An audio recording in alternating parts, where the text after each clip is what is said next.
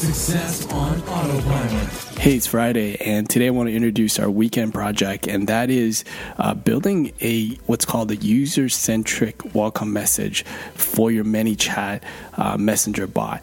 So, what user-centric essentially means is not to put too much emphasis on the bot itself, right? So, getting rid of certain words that's um, like "I" or "I can help you with that," or um, "I'm still learning," you know, like things like that. You do see a lot inside of a welcome message.